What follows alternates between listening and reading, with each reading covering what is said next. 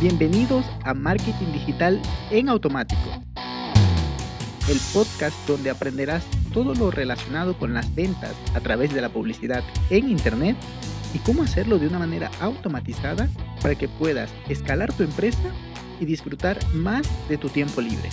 Así es que, manos a la obra. Empezamos. Llegamos a la parte final de la serie de los fallos al vender por Internet. Pues aquí estamos, una semana más, bueno, un miércoles más. Muy emocionado con estos episodios, esta serie que hice, que hoy termina, porque al hacerlo, tal como comentaba en los episodios anteriores, pues me permite hacer introspección, mejorar, a ver qué cosas hemos em, dejado de hacer, qué cosas hemos hecho bien, qué cosas debemos dejar de hacer. Y pues el día de hoy igualmente te comparto, aunque puedan parecer obvios, en realidad no lo son del todo, porque me ha tocado ver cuando hago benchmarking, me ha tocado ver una que otra página de, de, de, ventas donde no están todos estos puntos que estamos tratando. Pero en fin, sin más rodeos y para empezar ya mismo, el primer error que te quiero comentar hoy es que no usar imágenes o videos es un fallo terrible. ¿Por qué? Parece obvio, ¿no? Estás pensando, no, yo voy a usar imágenes o no, no, voy a poner texto nada más. Pues definitivamente hay que ponerlo porque bueno, y puedes decir incluso, incluso, mira, antes de, de, pasar al siguiente punto, puedes decir, no, pero es que no tengo imágenes. Aún así, hay bancos de imágenes gratuitos donde puedes usar y puedes encontrar imágenes muy buenas que representen lo que quieres vender, pero además que conecte con tu audiencia. Eso es muy importante, que no sea una imagen ahí random, sino es que transmita eso que tú quieres que tu cliente perciba y, y, que se sienta de, de un cierto modo.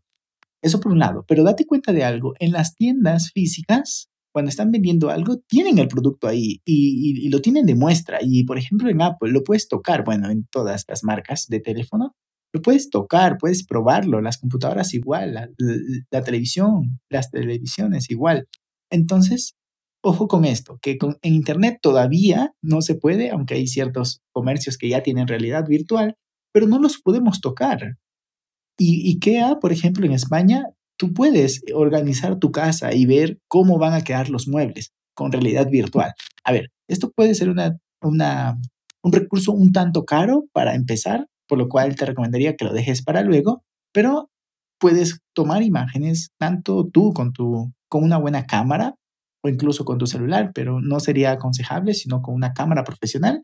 ¿Para qué? Para que transmita eso, ¿no? Porque la gente quiere ver los detalles del producto, por lo cual es muy importante eso. Además, lo que puedes hacer también es hacer videos, como estamos hablando en este error, poner imágenes o videos. Puedes hacer videos de cómo la gente usa el producto o el servicio, pero más fácil, bueno, en realidad con los dos se puede. Cómo usan los productos y cómo están desatisfechos. Ya ves que, por ejemplo, los detergentes que venden hace años, por, por televisión incluso, ellos ponen allí el ejemplo de que el niño se ensucia la camisa en el, en el carnaval o en la lluvia, se cae y se ensucia o en el colegio pintando cosas, yo qué sé, te ensucia y muestran allí cómo la mamá lava la ropa de una manera muy fácil, van saliendo las, las manchas, lo cual no es del todo cierto, pero pues muy importante ahí lo ves, ¿no? O incluso, mira esto, puedes utilizar la herramienta de Google View, que lo que te permite es hacer imágenes 360 de tu local, de tu negocio, de tu empresa, de tu restaurante, y que la gente pueda a través de esta herramienta de Google meterse así como que en realidad virtual en tu local, en tu empresa y pueda caminar o en fin, ¿no? Esto es bastante bueno, Google lo hace. Muy importante. Con esto, ¿qué es lo que hacemos? Le damos esa experiencia que el cliente, además le damos más seguridad que es un negocio real. Luego está el punto de otro error es no tener en cuenta el SEO. Yo sé que muchas de las personas que me escuchan se dedican a crear contenido en redes sociales y que redes y que, en fin, podcast y demás. Eso está genial. Incluso si me buscas en Google, aparecen mis podcasts, aparece mi Instagram, aparece, todo eso aparece, ¿no? No hay secretos. Sin embargo, el SEO para las páginas, para tu negocio, eh, los blogs, es decir, debes estar creando contenido en, tu página, eso es muy importante para que cuando alguien te busque, pues tú aparezcas allí y al ver el que tienes mucho contenido, te va a tomar como una autoridad, siempre y cuando el contenido sea bueno. Pero es muy difícil que alguien te busque, al menos que ya te conozca, pero si ya te conoce, pues probablemente ya haya tomado una decisión si comprarte o no y nada más quiere corroborar algo. Pero a lo que quiero llegar es que hay gente que no sabe el nombre de tu negocio. Entonces él va a buscar en Internet, por ejemplo, como... Mm, a ver, es que, cuando es de ejemplos, pues divago mucho.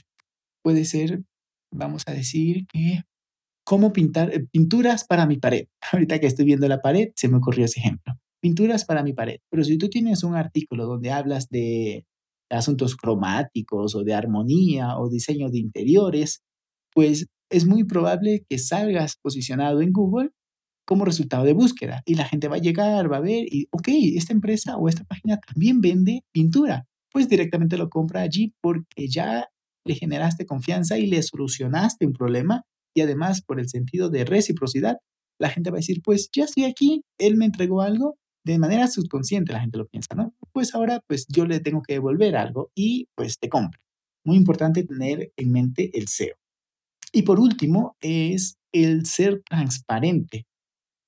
Eh, o sea, el error es no ser transparente ni ni, ni seguro. Es decir, primero, que tu página tenga HTTPS, pero bueno, eso es bastante obvio. Sino más bien me estoy refiriendo a, que cuando haces una oferta, ya sea en una sell page o en un e-commerce, tu producto dice vale tanto y tienes un descuento de tanto y el envío es gratis o tiene un costo adicional, pues eso es lo que debes mostrarlo allí, que se vea muy simple, muy sencillo y que la gente diga, ok, vale 25 dólares, me vale 30 euros con el IVA incluido, pues ya está, te olvidas. Y con eso el, cliente pues no, no está esa duda o, es, esa decisión de compra se hace mucho más fácil que si ya has decidido comprar, mm, vas a la página, agregas al carrito, luego vas al checkout y ha subido. O el tema de los medios de pago está muy complicado, o sea, tienes que ser lo más claro posible o incluso el tema de las devoluciones y, eh, que las cumplas, que, digas que si en 30 días no estás o 7 días o 2 meses, lo que sea, no estás satisfecho con el contenido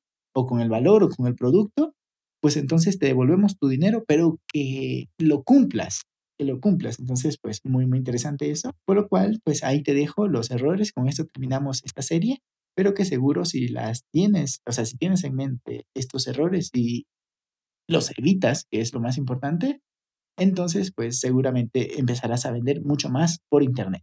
Espero que te sirva, por favor, házmelo saber en mis redes sociales. Eh, ya sabes cómo me encuentra como Peter Briones o si tienes alguna pregunta o me quieres eh, o, nos quieres contactar para que te ayudemos a vender más por internet y en automático, entonces pues ya sabes dónde encontrarnos en automático.com slash contact.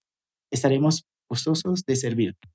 Un abrazo digital y hasta el día viernes que te voy a compartir un podcast muy bueno que te hablo de cómo automatizamos las ventas de un, de, un negocio, de un cliente. Así es que no te lo puedes perder.